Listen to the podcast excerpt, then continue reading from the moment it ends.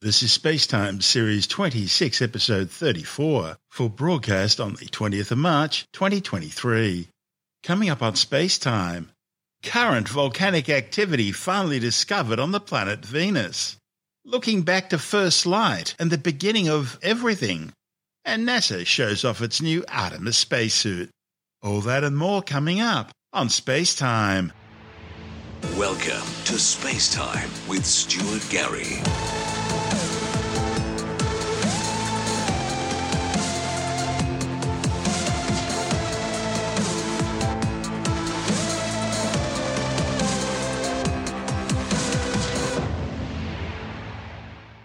Well, there have been lots of hints, but now astronomers have finally discovered direct geological evidence of current volcanic activity on the surface of Venus.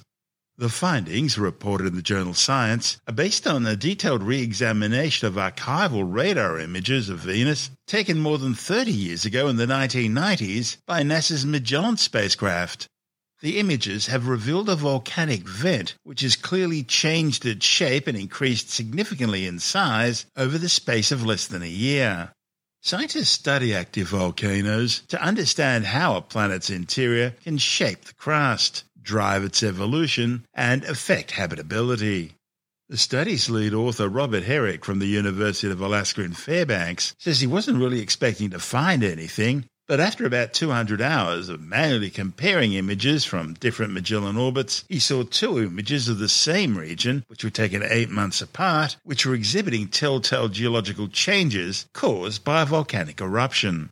Herrick's a member of NASA's Venus Emissivity Radio Science InSAR Topography and Spectroscopy, or VERITAS mission, which will fly to Venus in about a decade in order to study the planet from the surface right through to its core, in order to better understand how a rocky planet about the same size as the Earth could look so very different and have gone down such a very different evolutionary path, developing into a world covered in volcanic plains and a deformed terrain hidden beneath a thick, hot, toxic atmosphere. The geological changes that Herrick found occurred in Atla Regio, a vast highland region near Venus's equator, which hosts two of the planet's biggest volcanoes, Ozza Mons and Maat Mons. The region has long been thought to be volcanically active, but up until now, there's been no direct evidence of any recent activity.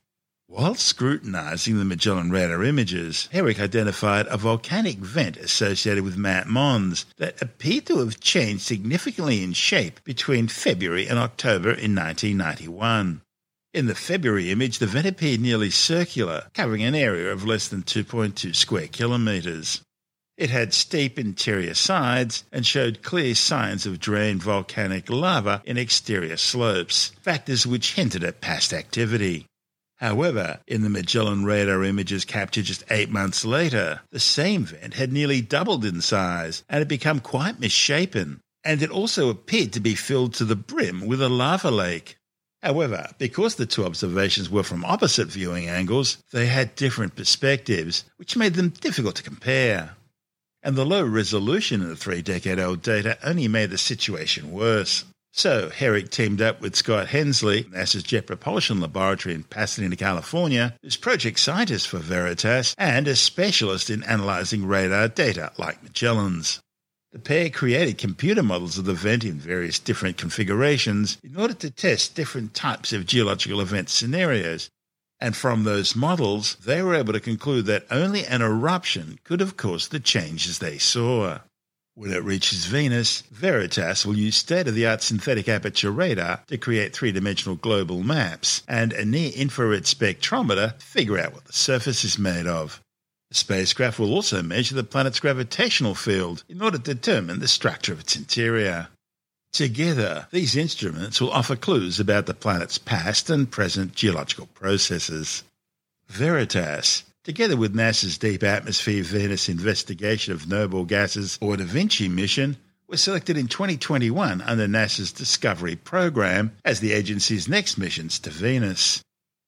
As well as being Earth's planetary neighbour, Venus is also considered to be Earth's sister planet. They're both almost the same size, with a similar mass and diameter, and they were formed under the same conditions, in the same part of the solar system, and out of the same materials. In fact, Venus once excited speculation that it could host the first human colonies in space. See, scientists thought the dense cloud cover which surrounds Venus meant lots of rain.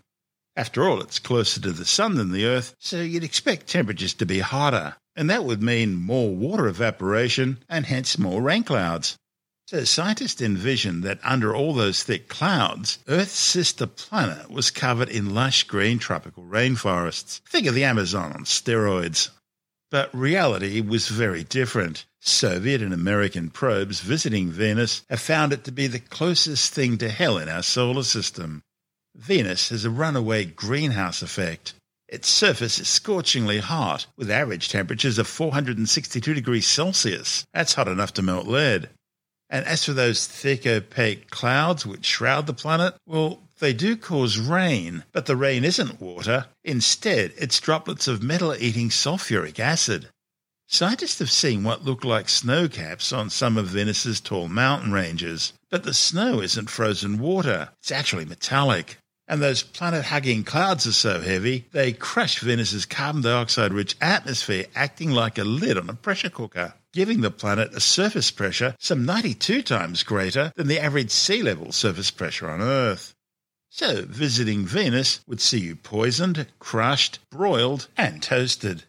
And the weirdness doesn't end there. Venus rotates in retrograde compared to most other planets in the solar system, including the Earth. That means that on Venus the Sun rises in the west and sets in the east but it rotates incredibly slowly. A day on Venus lasts some 243 Earth days. Now, Venus's year is 224.7 Earth days. That's long it takes Venus to orbit the Sun.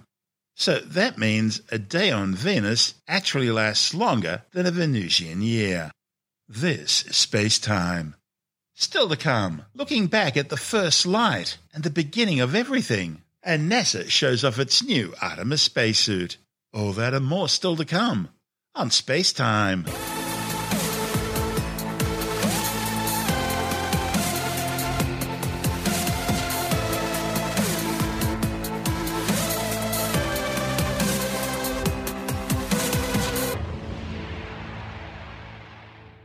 Research using an array of antennas in the Australian outback have been able to reduce cosmic background noise, bringing astronomers closer to solving a 13.5 billion year old mystery. The period immediately following the Big Bang, when the universe was created 13.82 billion years ago, resulted in a universe without light. It's a period astronomers refer to as the Cosmic Dark Ages.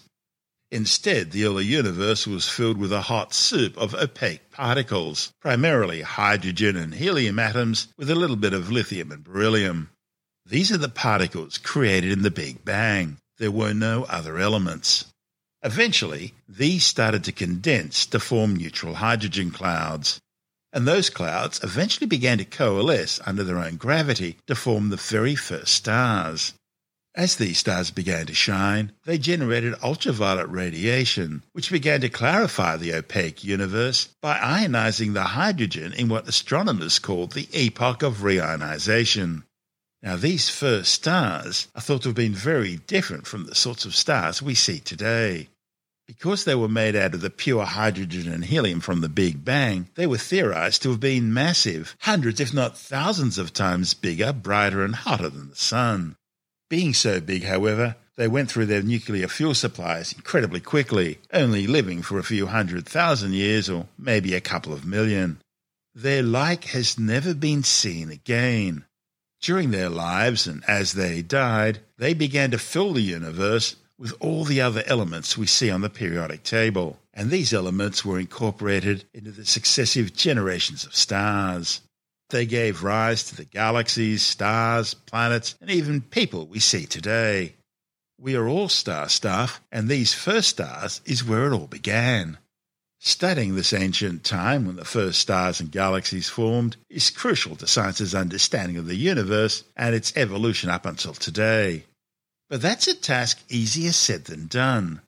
The signals, which started life as a hydrogen atom radio wavelength of 21 centimeters, are incredibly weak, and the background noise of the universe, well, it's incredibly loud.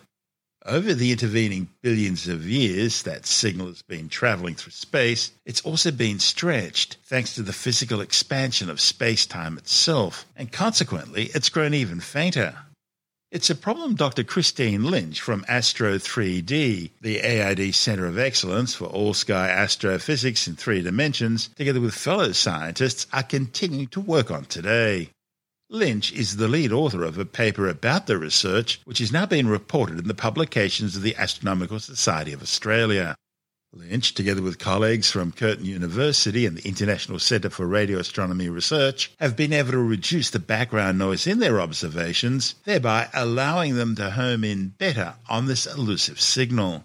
To achieve this, the team worked with new equipment installed on the Murchison Wide Field Array Radio Telescope, located in outback Western Australia, some 800 kilometres north of Perth. The Murchison Wide Field Array began operations over a decade ago. One of its aims has been to find the radio wave signature from the first light, that period known as the epoch of reionization. The array comprises multiple low frequency antenna tiles, which search the skies for the faint remnant of the outpouring of ionized hydrogen atoms that accompanied first light, which we now think began around 300 million years after the Big Bang.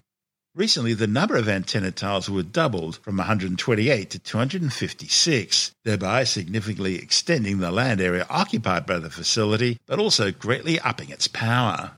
By combining some of the existing tiles with 56 of the new ones, the authors were able to run a new sky experiment called the Long Baseline Epoch of Reionization Survey, or LOBES, in order to refine the hunt for the long sought after signal.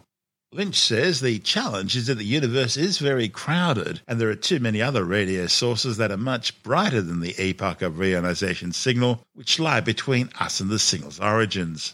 She says it's a bit like trying to hear somebody whispering across a room when between you and that person there are thousands of other people all shouting as loudly as possible.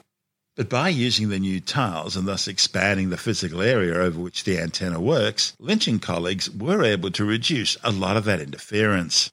As more and more of the tiles are added in, they'll have an even better chance of finally finding the echo for the first light. They've so far surveyed more than 80,000 radar signal sources, taking 16 spectral measurements for each. Running the results, they've produced some real and simulated models in which the noisiest foreground radio signals were reduced by a factor of three.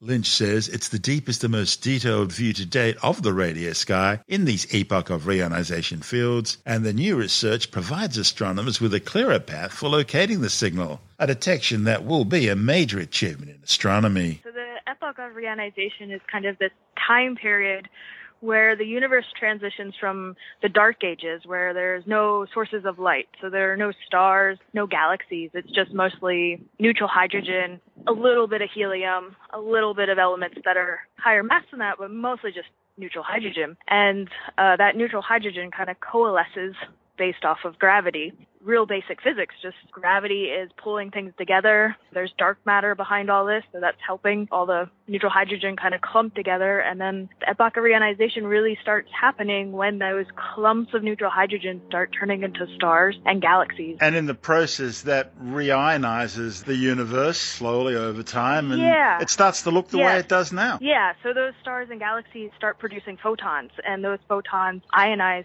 all of the neutral hydrogen around them, and until you get to a universe that's like ours where it's mostly not neutral hydrogen, it's mostly ionized hydrogen, and you get all the stars and galaxies that we see today. So yeah, so it's kind of this pivotal period where the universe goes through this transition of being mostly dark to having these sources of light. And, your research has been trying to, for want of a better term, see this, at least in radio. Yeah, so the idea is that we can detect that reionization process through radio waves. And so we're trying to actually understand those first stars and galaxies using radio telescopes because we can kind of detect their signatures in the radio. So we can just know more about them. We don't really know a lot about how big they were, what they were made of, what was actually doing the ionizing. Was it stars? Was it black holes accreting matter onto them? That's a whole different topic, isn't it? The idea yeah. of whether or not primordial black holes even existed, which they should yeah. have based on the amount of density that would have been there. But uh... yeah, so there's a lot of like open questions about you know, what actually was around at the beginning and, Mm. you know, how did that all transition to what we see now? And so we have all these models, but they're mostly just, you know, they're based off some really fundamental physics that we understand really well, but we don't have those like measurements of the initial conditions to say, this is how it all started. Now take it from there in your model and see what happens and see if we get what we see. If we go back another, say, 250, maybe 300 million years, even earlier, then we're at the cosmic microwave background radiation, the, the, the time when the first Yeah. atoms were formed. Is this the same sort of thing in that the reionization should be everywhere? Yeah, exactly. So basically, we should be able to detect it wherever we point our telescope. It should be kind of in the same way that the CMB is everywhere and kind of this uniform, uh, kind of, but it still has these m- kind of smaller structures that tell us something about the structures on a large scale at the beginning of the universe. That reionized hydrogen or the, the neutral hydrogen signatures that we're looking for will be the same, but we tend to choose places to look where the sky is kind of not as bright so where there are less complex galaxies in the field or less emission from our own galaxy in that field. So it just makes it easier to detect the signal. So that's kind of how we choose where to look. It's not really that the signal should be brighter in that part of the sky. It's just that there's less bright stuff in the way. And I guess that's part of the problem, isn't it? Because as we've found out with things like the Hubble Deep Field and Ultra Deep Field, really, if you look at the, the darkest patch of the sky where there doesn't seem to be anything, once you start looking deep enough, there's still lots of stuff there. It's everywhere. Yeah. Yeah, yeah, exactly. So, and we're looking in the radio. So the brightest thing in the brightest objects in the radio are not stars. They're galaxies. When you look at an image that's from a radio telescope, you're looking at thousands of galaxies in that field. And so what we're trying to do is study the fields that we're using to make this measurement so that we can understand what kinds of galaxies, what kinds of emissions are in that field so that we can then model it and remove it uh, from, from our data um, and then hopefully be able to detect the signal that is from the reionization period that lays kind of beneath all of that. And this is where the Murchison wide field array comes in. Yeah, so we're doing the ex- we have our own EOR experiment, a epoch, epoch of reionization experiment using the MWA, but we also use the MWA. It's very nice that we can do this with the MWA. We use it to actually model the sky. So right now the MWA has two different configurations, and the configuration I used was to use the one with the best imaging properties. And this is just because the array has now been spread out over a larger area on the ground. And so that kind of translates into better angular resolution and better imaging. But being able to have those nice new properties of the array means that we get a better image of the sky. And then you can do modeling of those images and remove the sources better, these galaxies that are in our way can remove more of their emissions. But it's nice because the MWA second configuration is what we use for the, the, actual experiment. So we can make these models using our telescope and then we can also do the experiment with the same telescope. And so that means that we can kind of limit the number of systematics that are affecting our models and our data. Tell me yes, about the work. We generally observe at frequencies that are between 100 and 200 megahertz to look for these signals. And we have to use a telescope like the Murchison Wide Field Array, not just because it's a low frequency radio telescope, but also because it's out in the middle of the desert and there are no ra- other radio sources. So cell phones and radios also operate at the same frequency, so they will dominate any signal that we're trying to detect. But yeah, so we're using this telescope to try to detect these signals, and it's a very difficult experiment. It's very challenging, and that's why there's such a large group of us because we're all very highly skilled in our own little problem that we're trying to solve. And then once we all solve our own problem, it comes into a larger kind of collective solution to try to detect these signals. Once you eliminate all the other signals, the signals that aren't Mhm. what you're looking for, what are you left with? What will these radio signals tell you? Right. So the hope is that if we can eliminate all of the astronomical and terrestrial radio signals that might be in our data, that what you'd be left with is a signal that's dominated by the radio signal, the emission coming from the reionization. So far, we haven't been able to do that, not just because our astronomical models aren't good enough, but there's also a lot of bad data or errors associated with our calibration that cause kind of excess emissions in the data. So what we've been really focused on is trying to make our calibrations more precise and to eliminate kind of these systematics that we're hitting in the hope that we can finally get down to where we expect the signal to actually lie and be the dominant thing in our data. We're talking about galaxies yep. here in very primordial galaxies, very early in their existence. Yeah, so these are galaxies that would have formed within the first 500 million years to a billion years after the Big Bang. So, yeah, the first ones that we think existed in the universe. Murchison's one of the precursor projects for the Square Kilometre yep. Array. How will that help? Yeah, so the Murchison Wide Field Array, as you said, is a precursor to the Square Kilometre Array. And the thing about the Square Kilometre Array is that it's going to have many more kind of tiles of antennae, and it will cover a larger area on the ground. So it'll be much more sensitive than the Murchison Wide Field Array. So better resolution. and that means that yeah, so the resolution will be better, but just the instrument sensitivity, the noise that's associated with that instrument is going to be much lower than for the Murchison Wide Field Array. And what that means is that uh, the Murchison Wide Field Array right now can't actually make images of the signal we're looking for. We're actually doing a statistical detection, so we do some fancy math and uh, across our data and we look at the result and try to see if that is the signal that we expect but we're not actually making images. It's basically a, a fancy uh, statistical analysis that we're doing. But with the square kilometre array, we will be able to make those images because it'll be sensitive enough to actually image the emission that we're looking at. So that's kind of the advantage is SKA will just give us more information from the images that we can't really get with the Murchison Wide Field Array. Will the images be similar to, again, the cosmic microwave background? Is that, is that the sort of thing? Yeah. They, they would, dense areas and less dense areas? Yeah. So it will it's not so much that it'll be more dense or less dense, it'll be more ionized or less ionized regions of hydrogen. That's Dr. Christene Lynch from Astro 3D, the ARC Centre of Excellence for All Sky Astrophysics in Three Dimensions, and the Curtin University node of the International Centre for Radio Astronomy Research. This is Space Time. Still to come, NASA shows off its new Artemis 3 spacesuits. And later in the science report, Australia to purchase between three and five Virginia class nuclear submarines, as well as building a further eight nuclear subs locally. All that and more still to come on Space Time.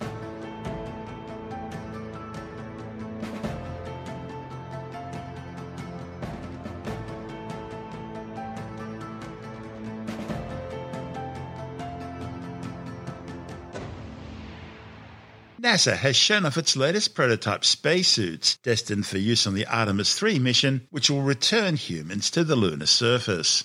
Developed by Axiom Space under NASA supervision, the new spacesuits are called the Axiom Extra Vehicle Mobility Unit, or AXEMU.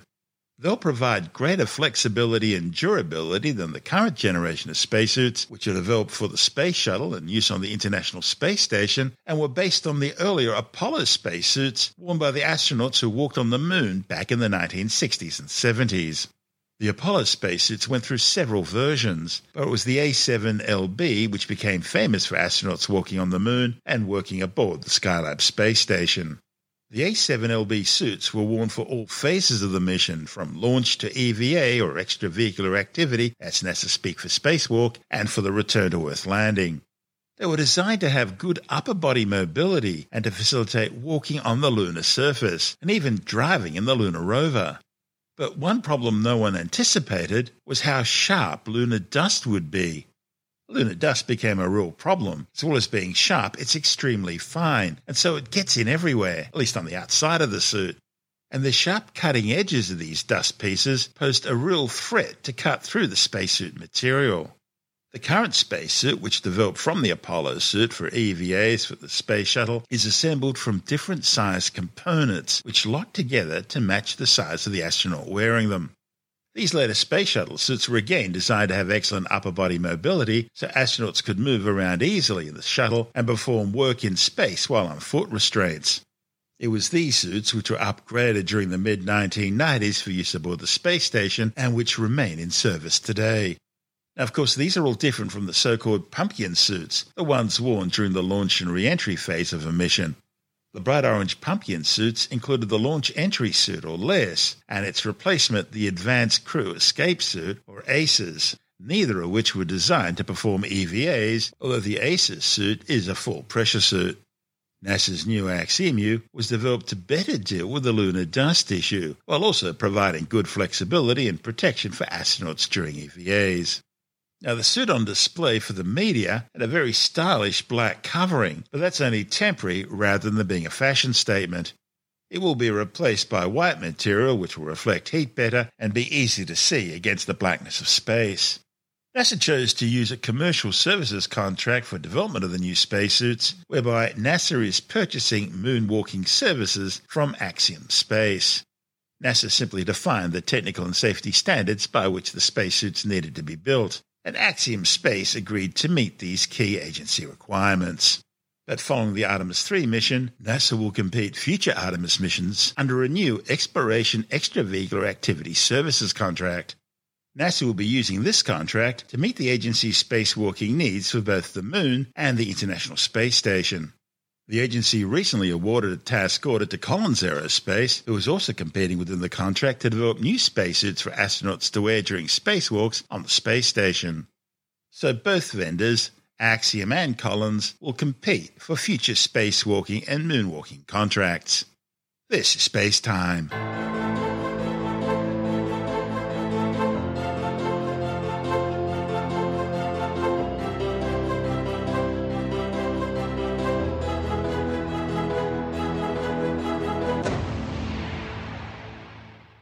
And time now to take a brief look at some of the other stories making news in science this week with a science report. Australia is purchasing at least three and possibly up to five American Virginia class nuclear submarines from the United States Navy. It'll also build an additional eight SSN AUKUS class nuclear submarines under a $368 billion defense deal with the United States and Great Britain. As part of the new AUKUS trilateral security pact between Australia, the United Kingdom, and the United States, Adelaide's Osborne shipyard in South Australia will be upgraded to construct the new nuclear submarines, making it one of the few facilities in the world capable of building nuclear powered subs.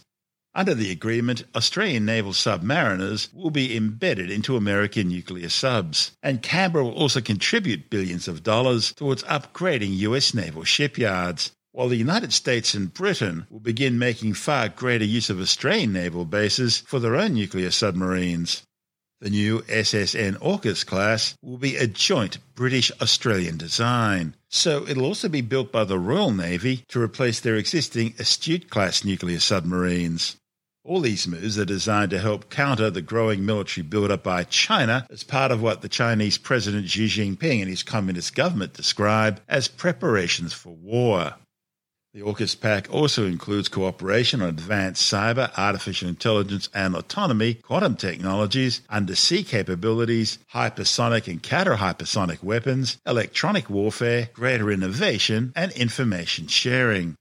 The AUKUS pack will be designed to focus primarily on military capabilities. And that'll separate it from the Five Eyes intelligence sharing agreement, which includes not just Australia, the United States, and Great Britain, but also New Zealand and Canada. Yet to be announced is the location of a new East Coast base for the new subs, with Brisbane, Newcastle, and Port Kembla being the leading contenders. Meanwhile, Australia will purchase American made Tomahawk cruise missiles under a new $1.3 billion deal with the United States. The medium range guided missiles will initially be fitted to the Navy's Hobart class destroyers and later to the Virginia class nuclear submarines. Tomahawks are launched using a solid rocket booster, which is then jettisoned, with propulsion switching to a turbofan jet engine for the cruise phase of the flight. Tomahawks have a range of around 1700 kilometres, depending on the version. The 6.4 metre tall missile can be fitted with a W 80 150 kiloton thermonuclear warhead, although the Australian versions will carry 450 kilograms of conventional high explosives. The missiles are currently used by the United States and Great Britain. However, Japan has just ordered 400 of them, and Australia is planning an initial order of 220. Scientists have discovered that Arctic sea ice became thinner and more uniform between 2005 and 2007, deforming and reducing to about half its previous thickness, and it's never recovered. The findings, reported in the journal Nature, are based on studies using direct measurements of the ice thickness by way of ocean moorings from the Fram Strait Arctic Outflow Observatory taken since 1990. These revealed a reduction of ice thicker than 4 metres by more than 50%. The authors say these findings are showing the longer lasting impacts of climate change on Arctic sea ice, suggesting the change in sea ice thickness was a result of increased ocean heat in ice formation areas. The Southern Hemisphere's largest testing laboratory has just opened in Melbourne. The 8,600 square metre three level Symbio facility will provide an epicentre for world leading scientific research and development. The lab will undertake analytical testing of food, agriculture, pharmaceutical products, cosmetics, water, and environmental samples. It's already servicing over 8,000 clients and conducting 35,000 tests on more than 11,000 samples each week. Along with the core work, almost 40% of the lab will be dedicated to research and development including genetically mapping human illnesses for the development of new rapid tests to detect viruses before they evolve and become more resistant to specific drug treatments, as well as tests to provide early diagnosis of cancers such as breast and ovarian cancers and chronic myeloid leukemia. A new study has found that the general public have become far more skeptical about science in the wake of the COVID 19 pandemic. The admissions by Pfizer that their vaccine was never capable of stopping the spread of COVID 19, despite all the claims to the contrary, were bad enough. But a South Australian government health official declaring a public health emergency following false claims that people were catching COVID from pizza boxes and medical advice which saw police bashing and arresting people for sitting in a public park while at the same time allowing Black Lives Matter protesters to march through the streets in their thousands compounded the problem of trust not just in science but also authority. But the cherry on top when it came to skepticism about science was evidence that the White House's chief medical advisor, Dr. Anthony Fauci, advised the very scientists who wrote the Keystone Scientific Report about the origins of COVID 19 in the journal Nature. That crucial article played down the idea that COVID 19 was caused by a lab leak at the Wuhan Institute of Virology and instead strongly supported the idea that it most likely originated naturally in nature from mutating bat viruses. Not only did the evidence claim that Fauci later edited that study before it was published, but it also showed that Fauci's department was funding gain of function research into bat viruses at the Wuhan Institute of Virology at the very time of the outbreak. It's events like these which are causing a serious loss of trust in science. Tim Mendham from Australian Skeptics says the new study blames scholars who are only too eager to use their credentials and platform to clothe personal agendas in the garb of science. He says those who claim to carry the mantle of science must work daily to deserve that honour.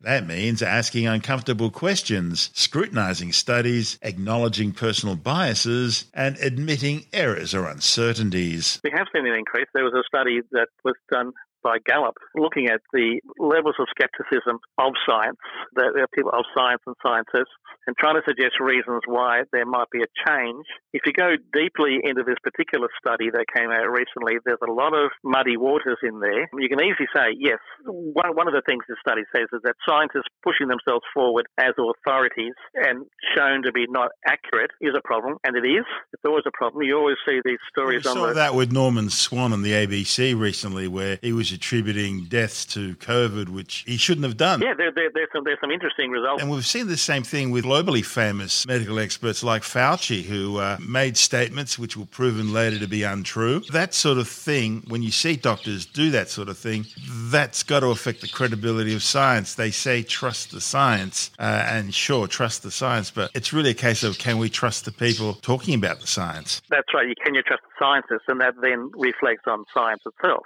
or at least the science in that particular area. Some of the issue you have is obviously there's the high flying scientists or who want to be high flying scientists who love the notoriety of being quoted. Then you get the scientists who get over enthusiastic about a particular set of results and they start reporting it before they should. And because science works in slow processes of theories and hypotheses and then testing and peer review and going back and refining and going through the whole process over and over again until you reach a high percentage of probability or a very low percentage of probability and you take it out of the mix. You see this all the time on TV programs. Medical breakthrough. You know, this is a great thing that's going to happen. Half the time, it's uh, over yeah. enthusiastic. Yeah, it's over enthusiastic PR department of a university, say, right? That might be sort of let's push this. We've got this great idea, push it, and then but they always have to have the caveat. Oh yes, but we won't know for ten years whether it actually works. It works on mice at the moment, or whatever. We don't know if it's going to work on humans. So that's the preempting or preemptive pushing of science, which often turns out to be wrong. Or there's the science stars. And not all people who are high profile supporters of science, but there are certainly people out there who get carried away by their own notoriety. Because it happens the same thing with people who are against science too, people who are pushing misinformation. Um, again, about the effect recently, a lot of information, information in quote, being put out about the dire effects of COVID vaccines.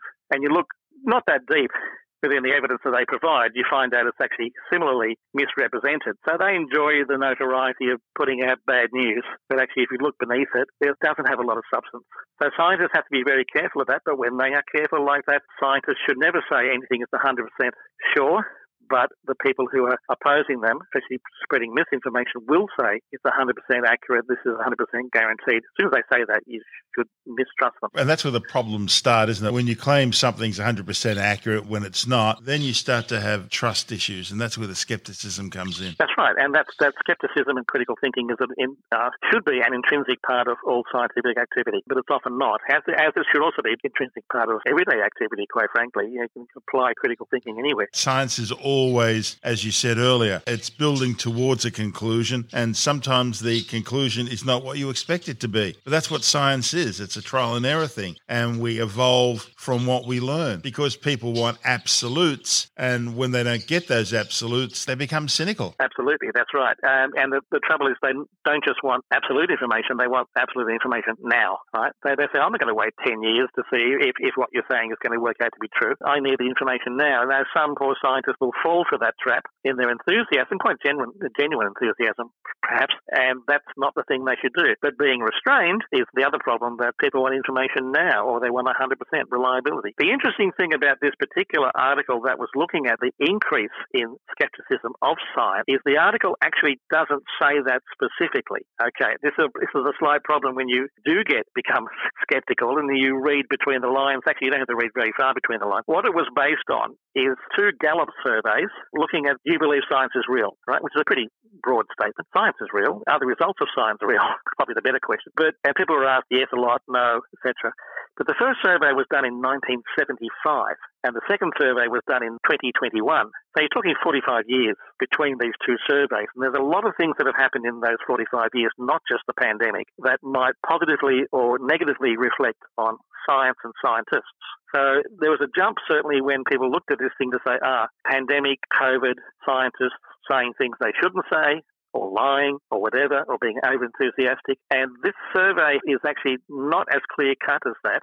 But this is over this 45 year period. So, as I say, a lot has happened in that 45 years, from mid 70s, for heaven's sake, up until now. So it fluctuates. And I think that to say that there's a skepticism or cynicism of science is a broad brush statement that doesn't apply to all science, doesn't necessarily apply to all areas of medicine. I mean, people aren't going to say, I mistrust paleontologists, right? And they're not going to say, I mistrust astronomers. They will say, I mistrust some medical scientists, medical researchers. That's Tim Mendham from Australian Skeptics.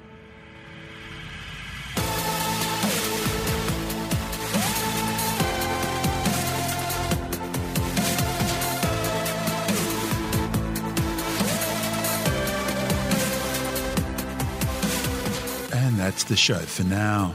Spacetime is available every Monday, Wednesday, and Friday through Apple Podcasts, iTunes, Stitcher, Google Podcast, Pocket Casts, Spotify, Acast, Amazon Music, Bitesz.com, SoundCloud, YouTube, your favorite podcast download provider, and from spacetimewithstuartgary.com.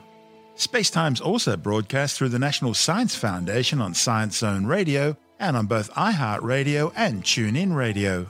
And you can help to support our show by visiting the Spacetime store for a range of promotional merchandising goodies. Or by becoming a Spacetime patron, which gives you access to triple episode commercial free versions of the show, as well as lots of bonus audio content which doesn't go to air, access to our exclusive Facebook group, and other rewards. Just go to spacetimewithstuartgary.com for full details. And if you want more space time, please check out our blog, where you'll find all the stuff we couldn't fit in the show, as well as heaps of images, news stories, loads of videos, and things on the web I find interesting or amusing. Just go to spacetimewithstuartgary.tumblr.com. That's all one word, and that's Tumblr without the E. You can also follow us through at Stuart Gary on Twitter, at Spacetime with Stuart Gary on Instagram, through our Spacetime YouTube channel, and on Facebook, just go to facebook.com forward slash spacetime with Stuart Gary. And Spacetime is brought to you in collaboration with Australian Sky and Telescope magazine, your window on the universe. You've been listening to Space Time with Stuart Gary. This has been another quality podcast production from Bitesz.com.